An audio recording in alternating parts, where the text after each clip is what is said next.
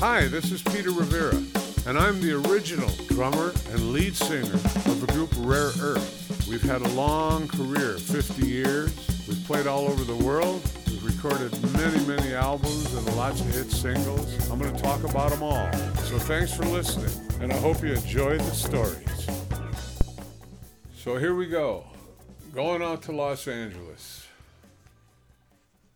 Remember the trucks came loading up our apartments and all of our things, and we were heading out to Los Angeles. And when we got there, everybody scurried around and got a, a place to rent, and uh, you know, trying to figure out the lay of the land, so to speak. And uh, you know, that's when we had gone up to Berry Gordy's house and things like that, and met the new people at Motown. So we were going out on the road down to LAX airport, flying out, doing shows. I mean, we were doing shows everywhere.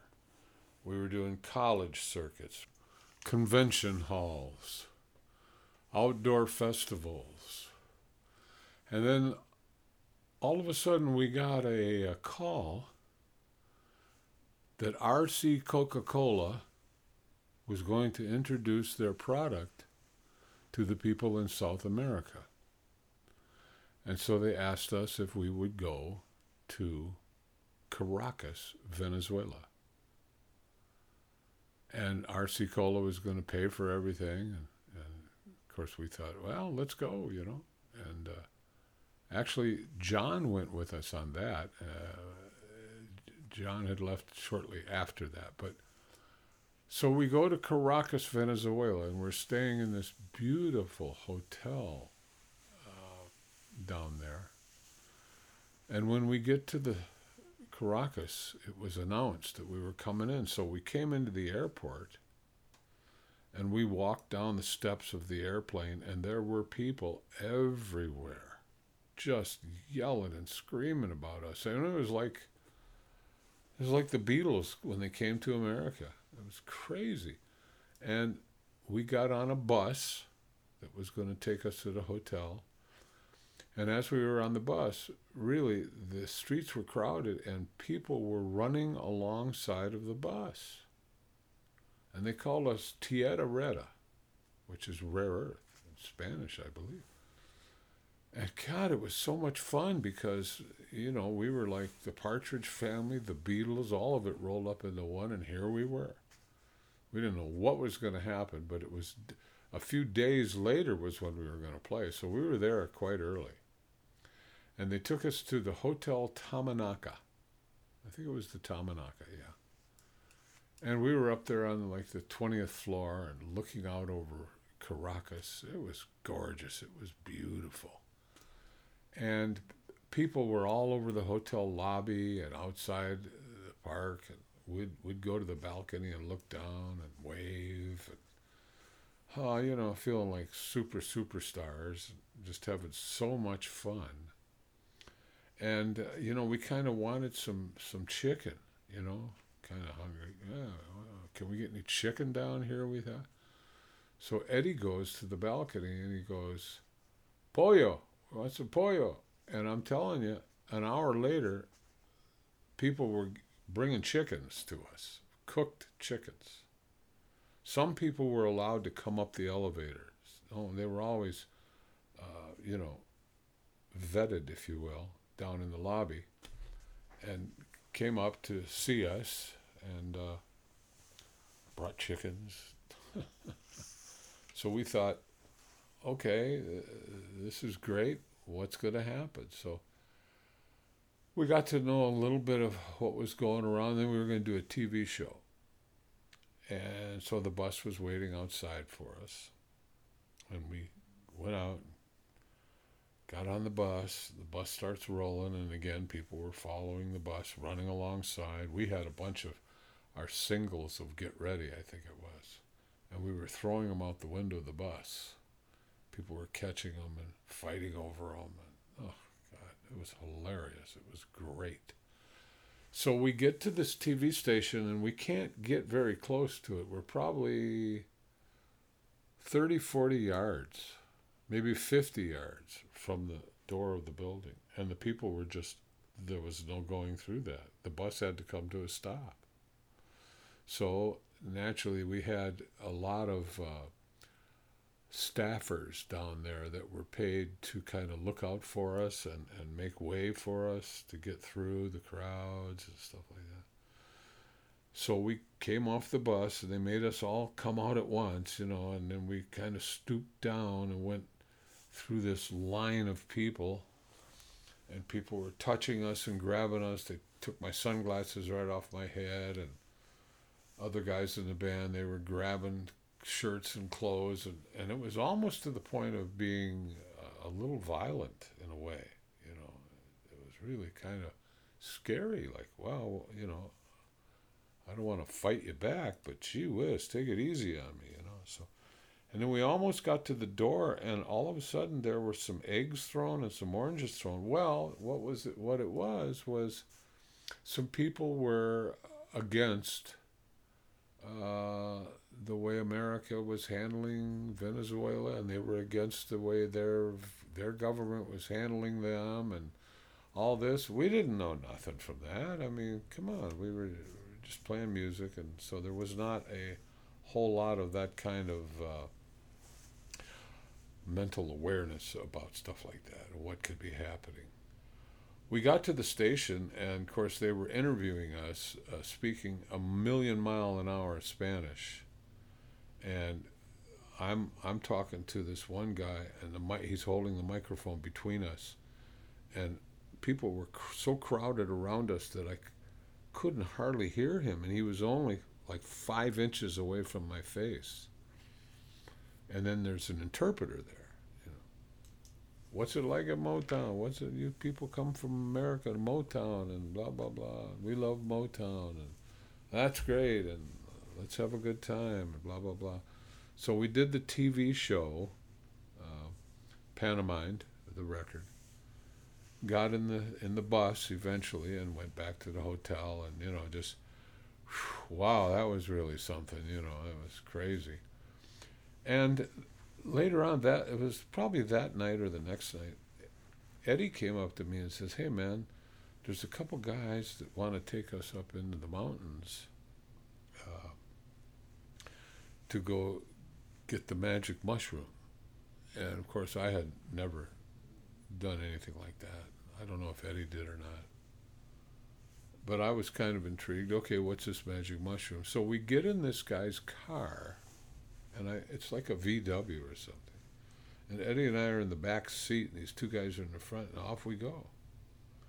And it's nighttime, and we're leaving the, the, the town of Caracas. We're going out into the surrounding areas, you know, there's there's nothing out there, just dirt roads. So we go, go, go, and we're going up, up, up, up, up, and we finally come to this very high mountain peak. And they stop the car, and we get out of the car, and they've got a couple flashlights, and we're walking through the bushes and between the trees, and just going on. We come to this area where it's kind of like a clearing and the moon is out, so it's shedding a little bit of light, but it's it's really not bright. You still can't see. You got to use the flashlights. And we stopped for a minute to kind of look around at what we were doing. You know, we're way the heck up in the mountain. And it looked like there were these huge boulders laying in the grass over here, way over there. You just see the outline of the look like huge, just huge boulders, the size of VW cars, size of a small car. And all of a sudden, the guy puts the flashlight on one of these boulders, and it turns out that it's like a Brahma bull. And I'm looking at this going, what are we doing here? And Eddie was the same way. We were just looking at each other, going like, "Holy cripe! What are we doing? What are we doing?" Well, so now the flashlight's going around, going around. All of a sudden, they come across a dung patty from the bull, and growing out of the patty is this mushroom-looking thing. And Eddie goes, That's the magic mushroom. And I went, Oh, okay, great. How would you like to get me back to my magic hotel room? So, anyways, these guys picked a couple of these mushrooms out of the patty and they poured wine on it. And then the one guy just threw it in his mouth, chewed it a little, and swallowed it.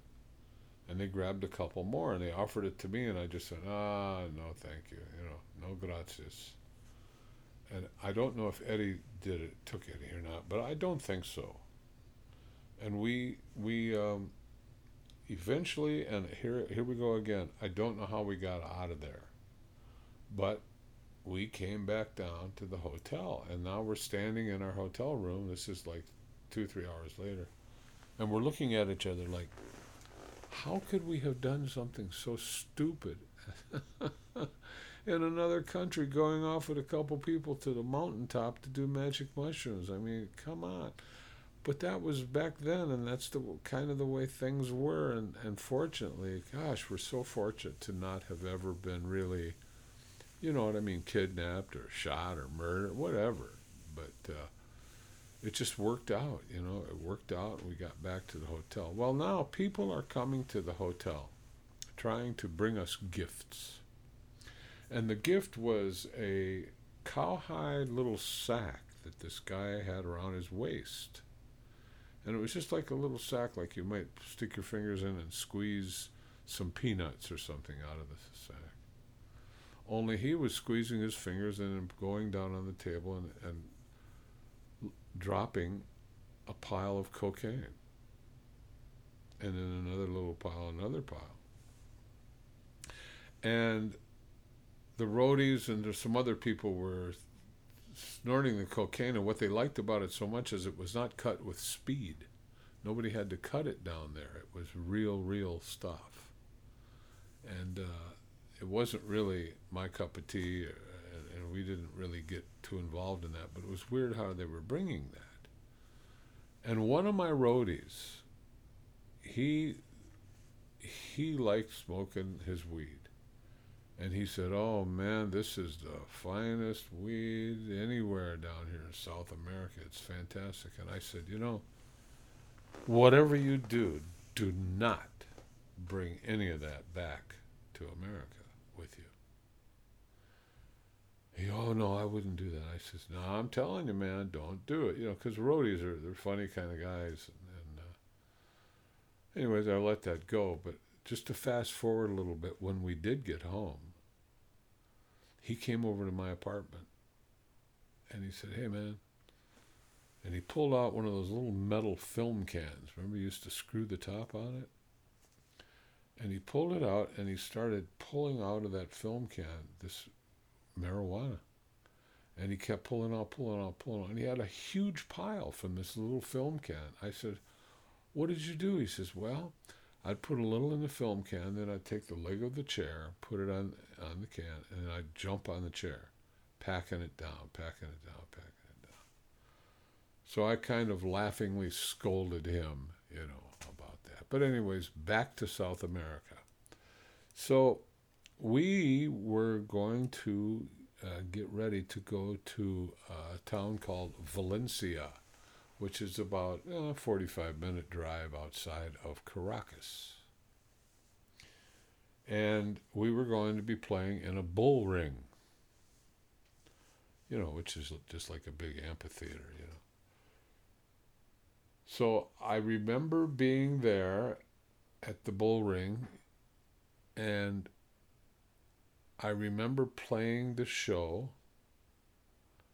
Um, I remember that there was the communication factor of, of me not knowing Spanish and most of the people not knowing English. So there was very there wasn't too much said.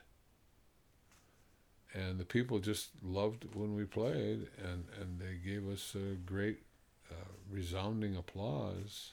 It was just great. And then we were whisked away back to our hotel. And uh, we had like two more days to go to just R and R, you know, swimming pool. So the night after that show, I'm in my hotel room, and things had quieted down a little bit. Uh, you know, as far as the people being around the hotel, you know, they'd gotten used to us and quieted a bit. And I went down to the pool. It must have been about midnight. Couldn't sleep. It was beautiful outside. It was probably 78, 80 degrees at night. Just gorgeous. We had gone, a bunch of us had gone on the, on the cable car way up into the top of the mountain. We were higher than the clouds because we're standing on that mountain with beautiful sun shining. And out in front of us, down lower, was the whole cloud bank. And the cloud would open up a little bit, and down through the clouds, you could see the city way down there. It was beautiful, gorgeous. So we did that, and uh, uh, so this night that I went down to the pool, I just kind of sat down there, and relaxed, and all of a sudden this guy walked up to me and he said, Can I sit? I said, Yeah, sure, go ahead. And after the next thing he said, I realized, What the heck have I done?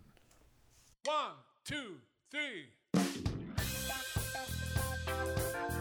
Well, thanks for listening. My name is Peter Rivera, original lead singer drummer of Rare Earth, and I really appreciate that you've listened to these podcasts. I hope you come back and check out more. I've got a lot ahead of us and a lot of the story for you, so come on back and hang with me for a while. I bring you flowers, baby, cause you're the best. I'm gonna treat you so much